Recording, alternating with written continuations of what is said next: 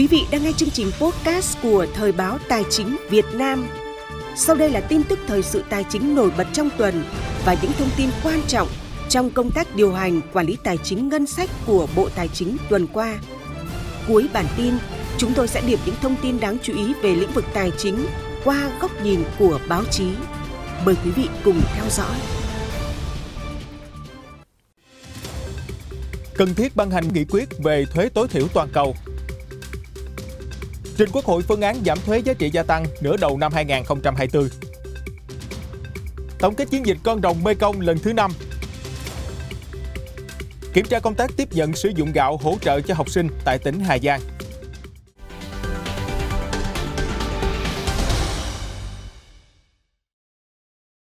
Thưa quý vị, chiều 20 tháng 11, Quốc hội thảo luận ở hội trường dự thảo nghị quyết về việc áp dụng thuế thu nhập doanh nghiệp bổ sung theo quy định chống xói mòn cơ sở thuế toàn cầu. Đa số đại biểu Quốc hội tán thành với sự cần thiết ban hành ngay nghị quyết này. Cuối phiên thảo luận, Bộ trưởng Bộ Tài chính Hồ Đức Phớt đã giải trình làm rõ một số nội dung. Theo các đại biểu, việc ban hành nghị quyết của Quốc hội về việc áp dụng thuế thu nhập doanh nghiệp bổ sung theo quy định chống xói mòn cơ sở thuế toàn cầu là không bắt buộc. Tuy nhiên, để đảm bảo lợi ích quốc gia, cần thiết phải ban hành nghị quyết này. Song song với đó, cần ban hành chính sách để khuyến khích hỗ trợ đầu tư mới nhằm đảm bảo công bằng cho các doanh nghiệp. Để giảm thiểu những cái tác động bất lợi, thì tôi đề nghị đồng thời với việc ban hành nghị quyết về thuế thu nhập doanh nghiệp bổ sung, thì Quốc hội cũng cần phải ban hành thêm cái nghị quyết về các chính sách ưu đãi hỗ trợ để đảm bảo duy trì môi trường đầu tư hấp dẫn để đáp ứng cùng một lúc cả hai mục tiêu là thúc đẩy được cái dòng vốn đầu tư chất lượng cao vào nền kinh tế nước ta phù hợp với cái chiến lược phát triển kinh tế của Đảng và nhà nước và đồng thời lại không vi phạm các cam kết quốc tế và không đi ngược lại với cái xu thế hội nhập. Trong khi đó, một số đại biểu cho rằng đây là nghị quyết khá quan trọng để điều chỉnh chính sách thuế mới trong thời gian tới, tạo cơ sở thu hút đầu tư bình đẳng, song cần điều chỉnh một số nội dung. Chúng ta cũng không có cần quy định là hàng năm thì các công ty được lựa chọn à,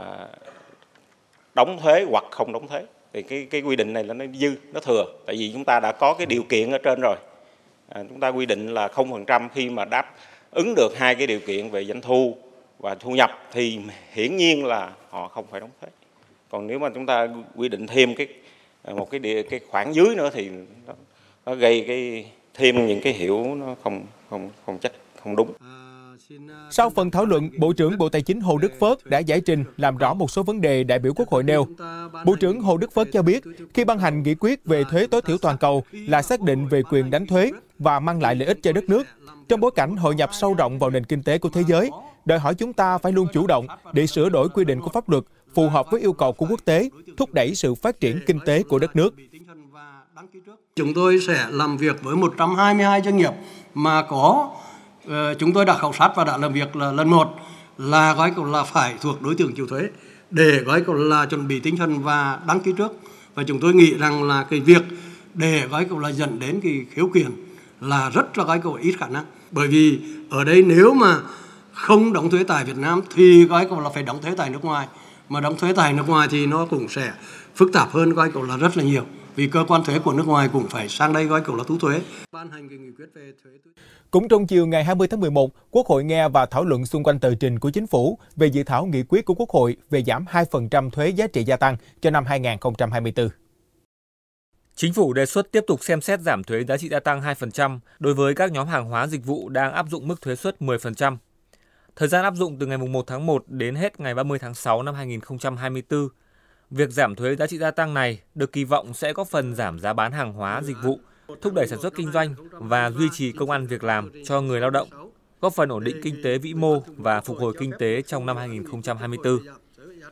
Tuy nhiên, dự kiến khi áp dụng, ngân sách nhà nước sẽ giảm thu khoảng 25.000 tỷ đồng trong 6 tháng. Đa số các đại biểu đánh giá đề xuất phù hợp với tình hình thực tiễn và nên kéo dài để hỗ trợ người dân và doanh nghiệp. Chúng ta biết là chính phủ dự kiến là nếu mà cái giảm thuế giá trị gia tăng trong ờ, 6 tháng đầu năm thì dự kiến là thu ngân sách sẽ tụt giảm là 25.000 tỷ. Thế với cái số lượng 25.000 tỷ trong bối cảnh cái việc thu ngân sách cũng ngày càng khó khăn thì ờ, đây cũng là một cái điều cũng phải rất là hết sức cân nhắc.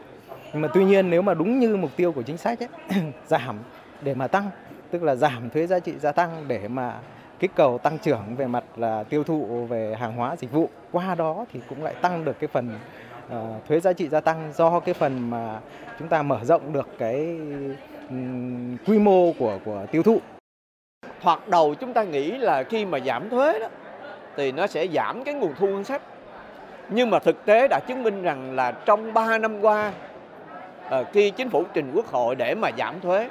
giảm các loại thuế phí lệ phí và gia hạn tiền thuê đất thì cái tổng thu ngân sách chúng ta vẫn tăng. Như vậy thì đây là một cái uh, giống như là chúng ta nuôi dưỡng cái nguồn thu chúng ta hỗ trợ lại cho người dân hỗ trợ lại cho doanh nghiệp thì nó sẽ giúp cho các hoạt động uh, sản xuất kinh doanh cũng như là tiêu thụ hàng hóa uh, được thuận lợi hơn thì kinh tế sẽ tiếp tục phát triển và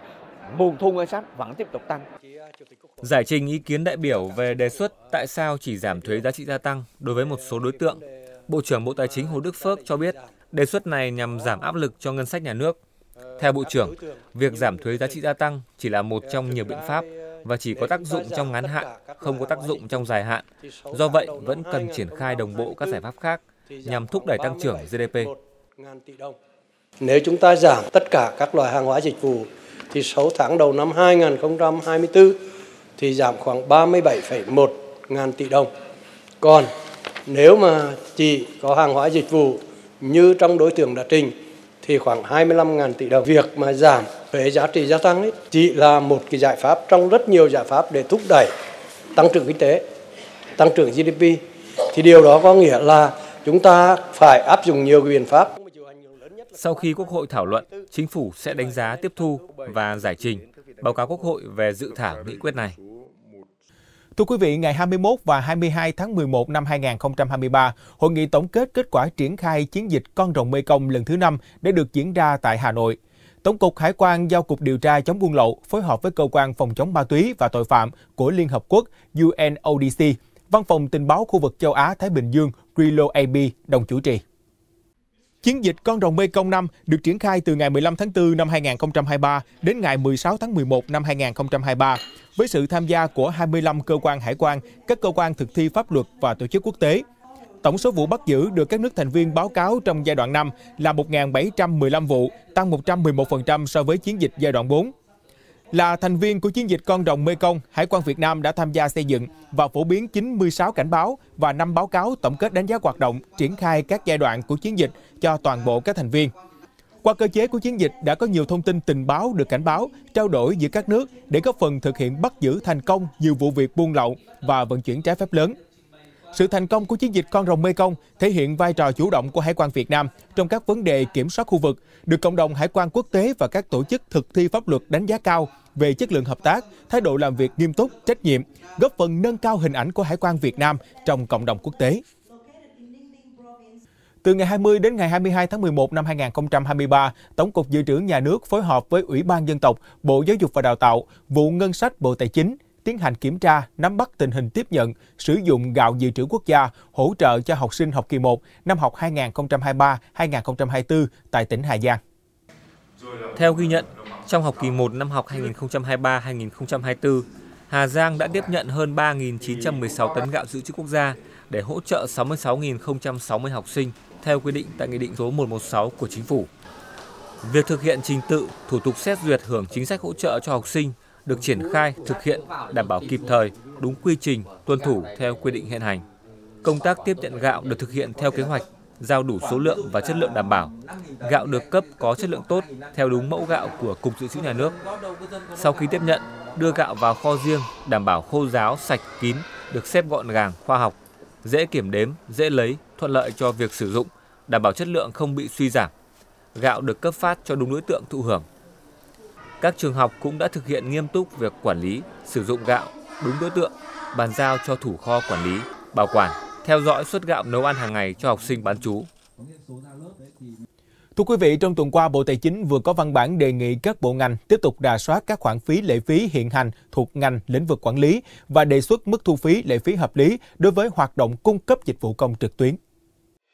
Vừa qua, Chính phủ đã giao Bộ Tài chính nghiên cứu đề xuất các chính sách phí, lệ phí, khuyến khích người dân, doanh nghiệp sử dụng dịch vụ công trực tuyến như thu phí, lệ phí không đồng hoặc giảm 50% phí, lệ phí khi thực hiện dịch vụ công trực tuyến, thời gian áp dụng đến hết năm 2025.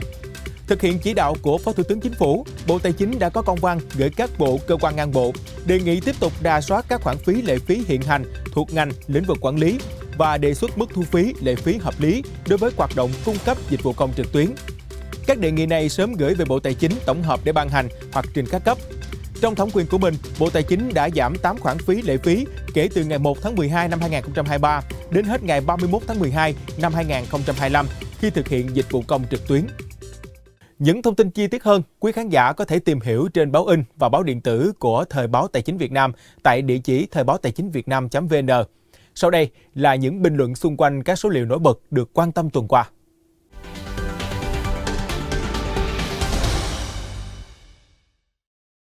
Thưa quý vị, theo báo cáo mới đây của Bộ Tài chính, các chỉ tiêu nợ công cơ bản trong phạm vi được Bộ Chính trị, Quốc hội và Chính phủ cho phép. Nợ công dự kiến năm 2023 khoảng 44,5% GDP, nợ chính phủ khoảng 41,5% GDP, nợ nước ngoài của quốc gia giảm khoảng 41,5% GDP. Nghĩa vụ trả nợ trực tiếp thu ngân sách nhà nước đảm bảo dưới mức 25% được Quốc hội phê duyệt. CPI tháng 10 năm 2023 chỉ tăng 0,08% so với tháng trước đó, tăng 3,59% so với cùng kỳ năm trước là nhân tố quan trọng khiến CPI bình quân 10 tháng của năm 2023 chỉ tăng 3,2%. Đây là cơ sở để tin rằng lạm phát năm nay sẽ được kiểm soát dưới ngưỡng Quốc hội cho phép là 4,5%. Và một con số khác cũng đáng chú ý khác là sau gần 2 năm từ ngày triển khai hệ thống hóa đơn điện tử trên toàn quốc, thì Tổng cục Thuế đã thống kê được có trên 851.000 doanh nghiệp và trên 65.000 hộ kinh doanh cá nhân kinh doanh theo phương pháp kê khai đã đăng ký, đã chuyển đổi sử dụng hóa đơn điện tử theo quy định. Cơ quan thuế đã tiếp nhận và xử lý trên 5 tỷ hóa đơn điện tử. Vâng, và theo thông tin chúng tôi mới ghi nhận được từ Tổng cục Hải quan và Hiệp hội Rau quả, thì 11 tháng của năm 2023, xuất khẩu rau quả ước đạt 5,2 tỷ đô la Mỹ, tăng 70% so với cùng kỳ của năm 2022. Con số này xác lập thêm một kỷ lục mới cho kinh tế Việt Nam. Tiếp theo thông tin nói trên, mời quý vị đến với những phát ngôn ấn tượng đáng chú ý trong tuần của các nhà quản lý, nhà khoa học, chuyên gia trong nước và quốc tế, nhận định về tình hình kinh tế tài chính của Việt Nam.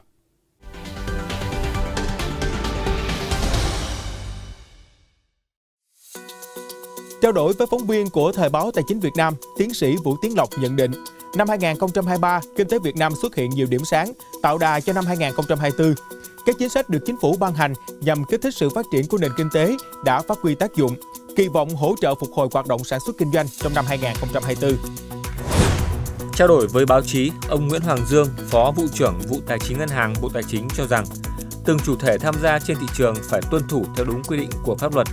Bộ Tài chính đã trình chính phủ ban hành Nghị định số 08 năm 2023 tạm hoãn thi hành một số quy định của Nghị định số 65 năm 2022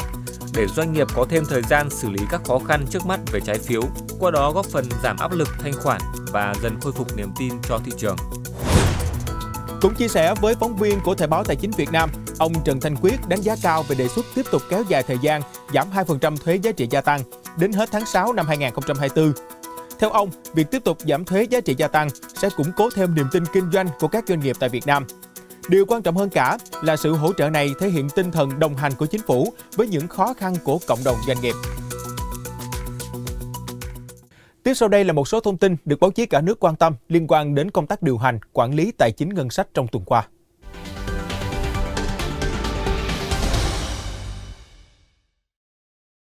Thưa quý vị, trong tuần qua, nhiều báo đề cập đến phản hồi của Bộ Tài chính về việc triển khai phát hành hóa đơn điện tử bán lẻ xăng dầu. Đây là vấn đề được các doanh nghiệp bán lẻ xăng dầu quan tâm thời gian qua khi họ cho rằng việc áp dụng quy định hóa đơn điện tử và kết nối với cơ quan thuế sẽ gây khó khăn cho doanh nghiệp xăng dầu. Các báo thông tin, Bộ Tài chính khẳng định hoàn toàn đủ cơ sở pháp lý để triển khai hóa đơn điện tử đối với các cửa hàng bán lẻ xăng dầu từ luật nghị định thông tư trong quá trình xây dựng các văn bản, nhất là nghị định số 123 năm 2020 của chính phủ quy định về hóa đơn chứng từ, Bộ Tài chính đều lấy ý kiến rộng rãi, song không nhận được ý kiến liên quan đến thời điểm lập hóa đơn điện tử đối với trường hợp bán lẻ xăng dầu. Một vấn đề khác cũng được báo chí hết sức quan tâm là Bộ Tài chính đề xuất sửa đổi một số mức thuế xuất khẩu, nhập khẩu, ưu đãi trong đó bày tỏ không đồng tình bổ sung thêm mặt hàng phụ tùng, linh kiện vào danh mục nhóm 9849 để áp dụng mức thuế nhập khẩu ưu đãi 0%. Theo các báo, Bộ Tài chính đề xuất sửa đổi một số mức thuế xuất khẩu, nhập khẩu ưu đãi để góp phần ổn định kinh tế vĩ mô, kiểm soát lạm phát, kịp thời hỗ trợ, tháo gỡ khó khăn cho doanh nghiệp sản xuất, kinh doanh trong nước. Tuy nhiên, Bộ Tài chính trình chính phủ không bổ sung thêm mặt hàng phụ tùng, linh kiện vào áp dụng mức thuế suất ưu đãi 0% như đề xuất của doanh nghiệp bởi các mặt hàng này hầu hết trong nước đã sản xuất được. Báo chí tuần qua đã dẫn số liệu của Bộ Tài chính giải ngân đầu tư công đến hết tháng 10 mới đạt một nửa kế hoạch. Theo truyền thông, kết quả giải ngân của cả nước 10 tháng qua ước đạt 52% tổng kế hoạch vốn và đạt trên 56% kế hoạch Thủ tướng giao. Mặc dù giải ngân đầu tư công thường có xu hướng tăng mạnh vào dịp cuối năm, song thời gian còn lại của năm ngân sách rất ít ỏi, trong khi nguồn vốn chưa giải ngân còn rất nhiều. Bộ Tài chính cho rằng với thực trạng này, mục tiêu giải ngân đạt tối thiểu 95% khó có thể thực hiện được. Thông tin vừa rồi đã khép lại bản tin Tài chính số 4 tháng 11 năm 2023 của Thời báo Tài chính Việt Nam. Cảm ơn quý vị và các bạn đã quan tâm theo dõi. Xin kính chào tạm biệt và hẹn gặp lại.